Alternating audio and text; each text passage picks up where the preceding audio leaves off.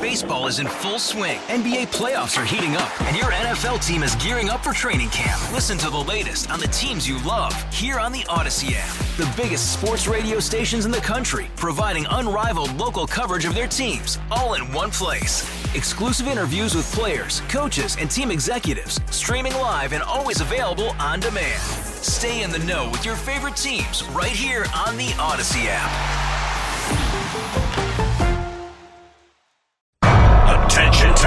Hold on. Here's Tara's Daily Rant.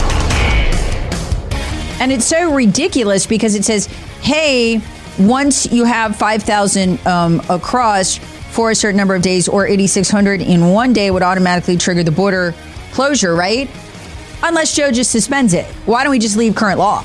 This is, as Conservative Treehouse brilliantly pointed out, so much worse than what we already have. And here's this is even worse from Senator Bill Hagerty $1.4 billion more to fly illegals into the interior from the border and pay for their hotel rooms, pay for where they are staying. So they're not even hiding this anymore. This is a human trafficking operation done by the federal government in violation of federal law. Terrorists swatted. Hear the Tara Show weekday mornings on News Talk 98.9. WORD, the voice of the Carolinas.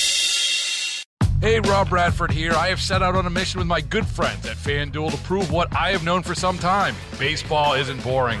Now I have a daily podcast to prove it with some of the most notable people in the baseball world screaming baseball isn't boring from the mountaintops or at least agreeing to come on our show. Players, managers, GMs, and yes, even the commissioner of baseball, Rob Manfred. It has been a constant wave of baseball's most powerful voices. So join the revolution. Subscribe and soak in Baseball Isn't Boring. Listen on your Audacy app or wherever you get your podcast. You'll be glad you did.